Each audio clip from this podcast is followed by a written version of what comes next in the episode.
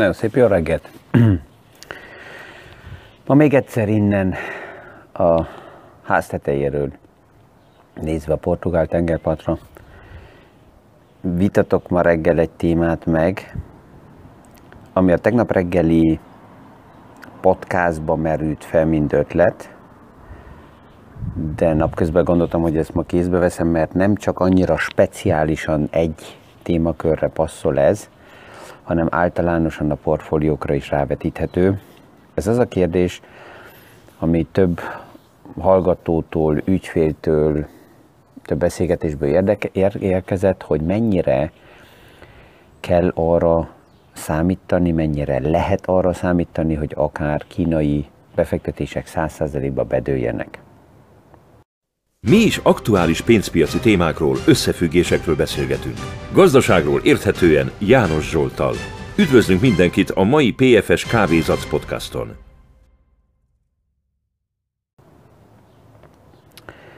Ezt a kérdést itt ma reggel egy picit próbálom szétszedni, ugye a nappal, a széllel, a hullámokkal, a kávémmal vitatkozva,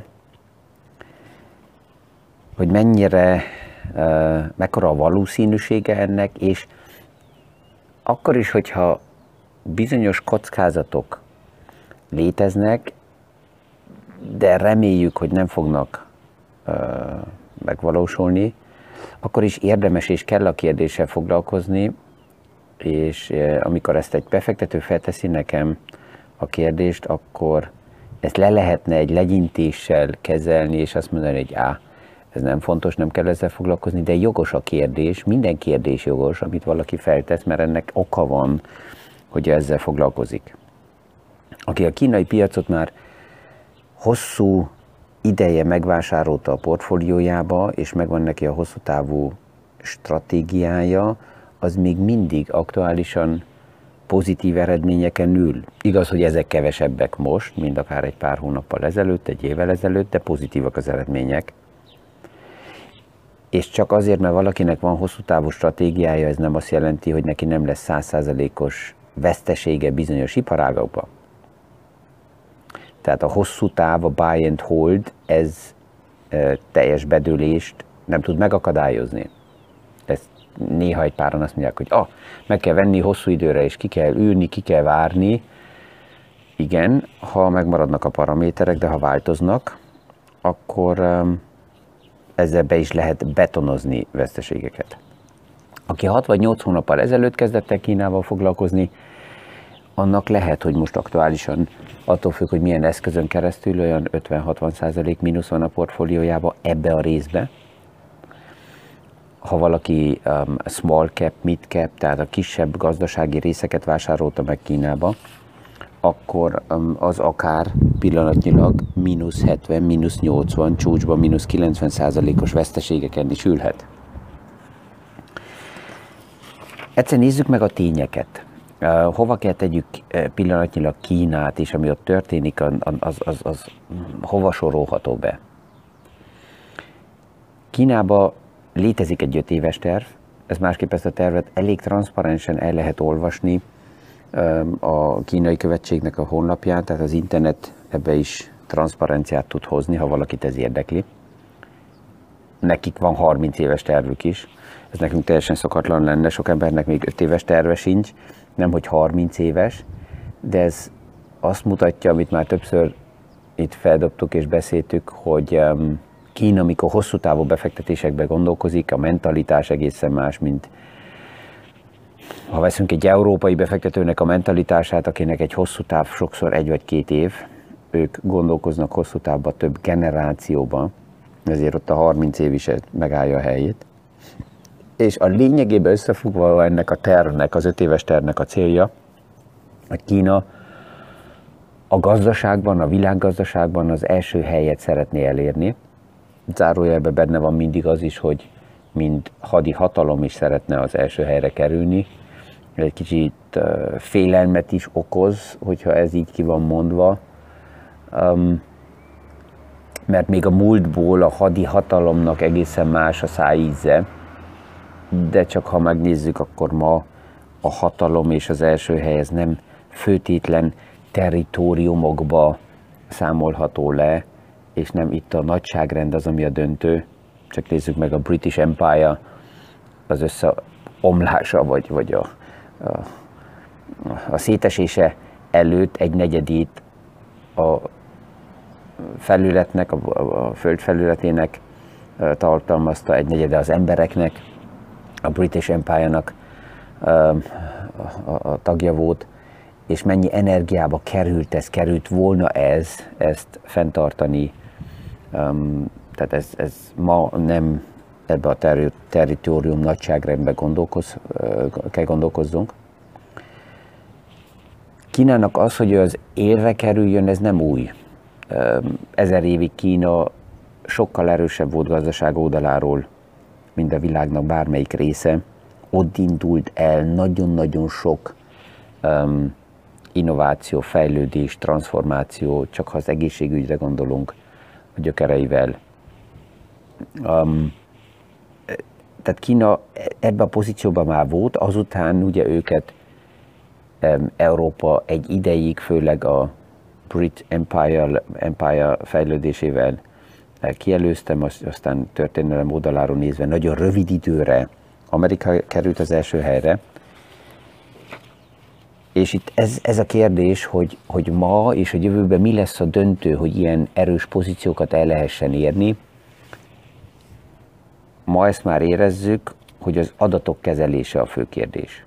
Kinek vannak az adataink a kezébe, mit tesz ő vele ez, az adatokkal, um, mire használja fel. Mi már hozzá vagyunk szokva, hogy a nyugati világban az adatainkat amerikai cégek uh, tulajdonolják, kezelik, reméljük, hogy eléggé szabályozva vannak azért, hogy ezzel ne tehessenek bármit. Az adatokra nézve Kína teljesen tisztán kimondja, hogy az adatok a pártnak a tulajdonai, és ez persze, hogy nem jó érzést ad nekünk, hogyha ebbe belegondolunk.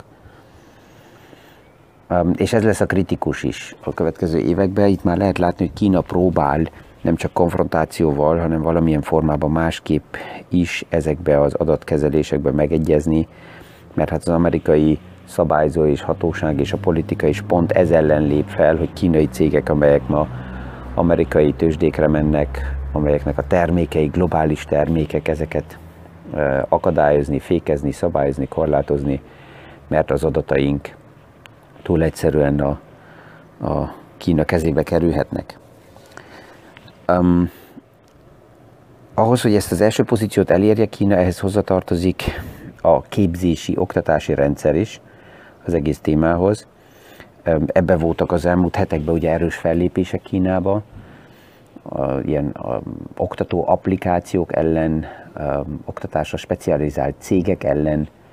Miért? Hát a következő generációnak a a mentális előkészítése, felkészítése a világra, ezt nem akarja a kínai párt kiadni a kezéből, és a legnagyobb online oktató cégeknek a tulajdonosai, BlackRock, amerikai, Softbank, Japán, hogy ezek ellen fel fog lépni Kína valamikor, ez szinte várható volt, hogy ez Kínát valamikor zavarni fogja, ez várható volt, és ehhez még hozzatartoznak a bankok, hozzatartoznak a biztosítók, tehát az egész olyan infrastrukturális rendszer, ami a mindset oldaláról érinti az embereket, ezt a párt um, nem akarja kiadni a kezéből, akár még itt államosításig is mehetnek a lépések, ami egy portfólióban azt jelenti, hogy az a rész száz százalékban bedől. Olyan cégek, mint Alibaba, Tencent, amelyek már világszerte jelen vannak, ott nem annyira várható, de kizárni nem tudjuk. Um, mikor megjelenik a politika olyan erősen és olyan szereplőként, mint Kínában a párt, akkor ez, ez, ez szinte olyan a játékban, mint a hidra. Uh, nem tudjuk, hogy melyik arcát mutatja éppen az, amelyik mosolyog, vagy amelyik uh, agresszívan éppen támad. Tehát erre érdemes számítani, és ezért összefoglalva arra a kérdésre a válasz, hogy megvan-e a lehetőség, megvan-e a valószínűség, hogy akár egy kínai piacba is betőjön nekem a befektetésem, erre azt kell mondjam, hogy igen, megvan. Ezt hogy tudjam kezelni?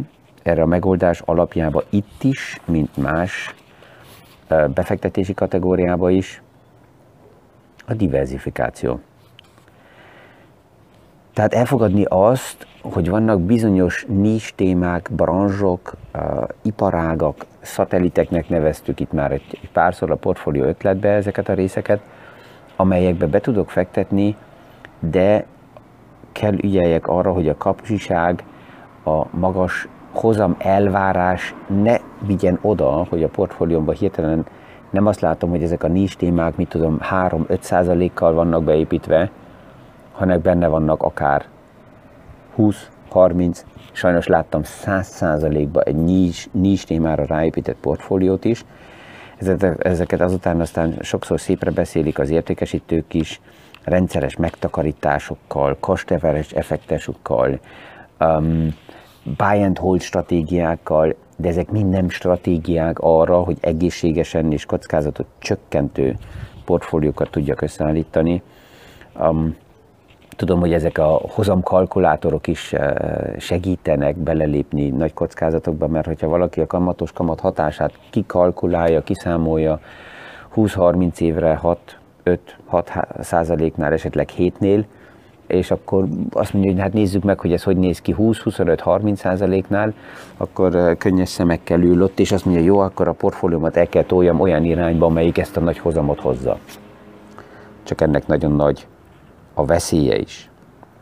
Tehát, hogyha ma van a portfóliómban egy olyan rész, amelyik akár száz százalékkal kieshet, akkor arra kell figyeljek, hogy a többi része a portfóliómnak az összhozamot nézve ezt kell kompenzálja.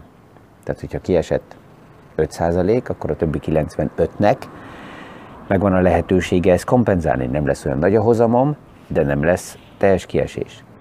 Hogyha a portfóliómat eltoltam abba az irányba, hogy ez a nis, a veszélyes téma húsz-harminc-ötven százalékkal ott van, vagy több, és ez kiesett száz százalékba, akkor a többi résznek elég nehéz lesz a, a sorsa ezt kompenzálni. Tehát, hogyha a konklúziót összevonjuk erre a kérdésre, a komplet kiesési lehetőség sajnos mindig megvan. Ez még fejlettebb piacokban is megtörténhet, csak gondoljunk bele az elmúlt években, megjelenik valamelyik cégnél egy botrányhelyzet, annyira szélsőséget kitett helyzetben van egy iparág, hogy egy politikának egy e-mailje akár ezt meg tudja változtatni, csak gondoljunk vissza Bill Clinton, Hillary Clinton és Donald Trump választási harcába, amikor Hillary Clinton csak egy e-maillel a BioNTech szektort egyik napról a másikra mínusz ötven-hatvan százalékban a piacra, a, a, a pincébe küldte. Um, tehát ez, ez, ez tudatos kell legyen, és ezzel a kérdéssel kell, mint befektető, um, egy, egy, egy tanácsadóval, akár egy szakértővel vitassam a témát, hogy mennyire egészséges hozam, lehetőségek és kockázat arányba a portfóliumnak az összeállítása.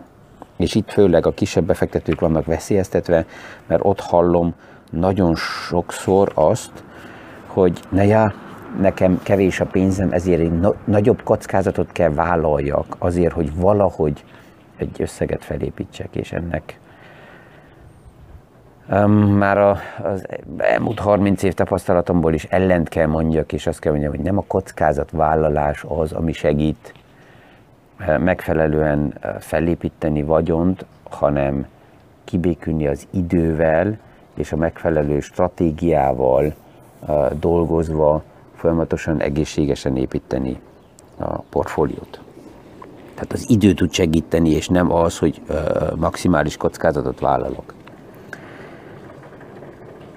Emögött a téma mögött persze zajlik tovább is a, a Az élet. Két fő téma van, ami pillanatnyilag így foglalkoztat, az egyik tovább is a Fednek a, a, a konferenciája lesz Jackson Hole-ba a hónap végén. Erre a következő hetekben már úgy, mint most, előzajokat fogunk hallani, ahol több és több központi bank igazgató azt jelzi, hogy mivel dübörög az amerikai gazdaság, ezért a Fednek nyugodtan a likviditás támogatási programját, tehát a havi kötvényfelvásárlási programát gyorsabban és akár agresszívabban érdemes elkezdeni visszavenni, mert ezt ki fogja bírni a gazdaság.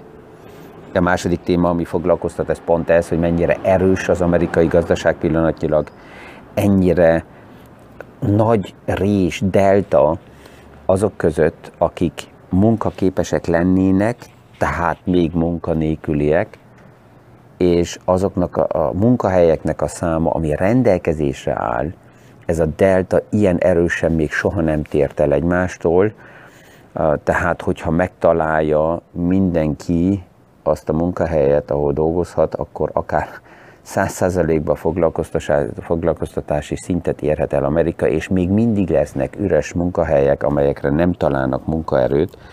Tehát ez pillanatnyilag, ez a gépezet, ez a munkahelyet gyártó gépezet, ezt látjuk, hogy Amerikában nagyon erősen működik, és ez a központi bankot akár abban a helyzetben így hozhatja, hogy Jackson Hole-ba nem csak a timeline lesz bemutatva, hogy milyen ütemben lesz a kötvényeknek a visszavásárlása elindi, vagy megszüntetve, hanem akár még a dimenziója is. Habár mai szinten ez még túl korai, de ezért érdemes ezt figyelni, hogy milyen megjegyzések lesznek a, az egyes igazgató oldaláról. Ezt tudjuk, hogy mindig, amikor van egy jelentős konferencia, főleg a Fed oldaláról, akkor nem az nap, amikor a konferencia van, a bejelentés a döntő, hanem az előzajok. Ezekkel a piacot már próbálja előkészíteni az igazgatósági kör arra, ami várható. Az infrastruktúra csomagot azt elfogadta a szenátus, ugye most a nyári szünet előtt, de hát a nagyobb kihívás az inkább a kongresszus lesz, amikor az lesz a kérdés, hogy Pelosi főtétlen az infrastruktúra csomag mellett a második sokkal nagyobb csomagot is be akarja dobni, a három egész két billió dollár nagyságrendet, és e, hogy, hogy ez szükséges, ez is már megkérdőjeleződik pont azokkal az erős számokkal, ami pillanatnyilag az amerikai gazdaságban megjelenik, tehát már nagy plusz stimulus csomagok nélkül, ha ennyire dübörög a gazdaság, és az a veszély, hogy túl forró futásba is kerül, ami az inflációra persze, hogy megint nagy nyomást gyakorolna. Inkább ez a kérdés, hogy ezért szükséges-e.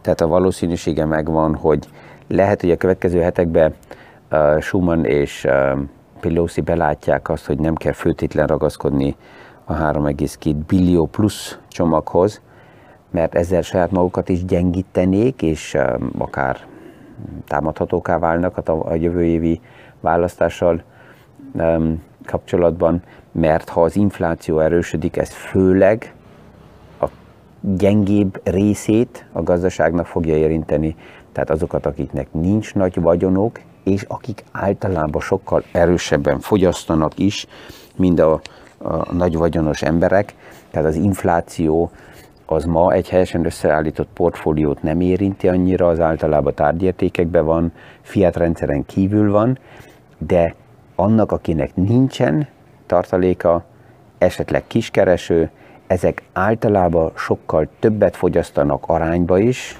és az infláció az főleg a, a fogyasztókat érinti.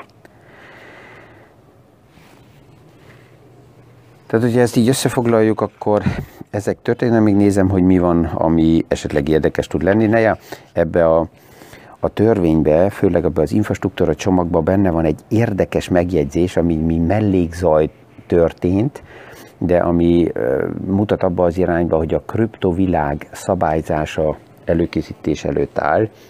Ez teljesen normális, másképp minden új iparág, ami megjelent, azt előbb-utóbb uh, szabályozták mindenütt, csak vegyük az Airbnb témát, az is megjelent, és ma már szinte mindenütt ez szabályozva van, nem csinálhatnak, amit akarnak. Ugyanígy készül elő a kriptovilágnál is, főleg a brókerek és a mining rendszereknek a szabályzása.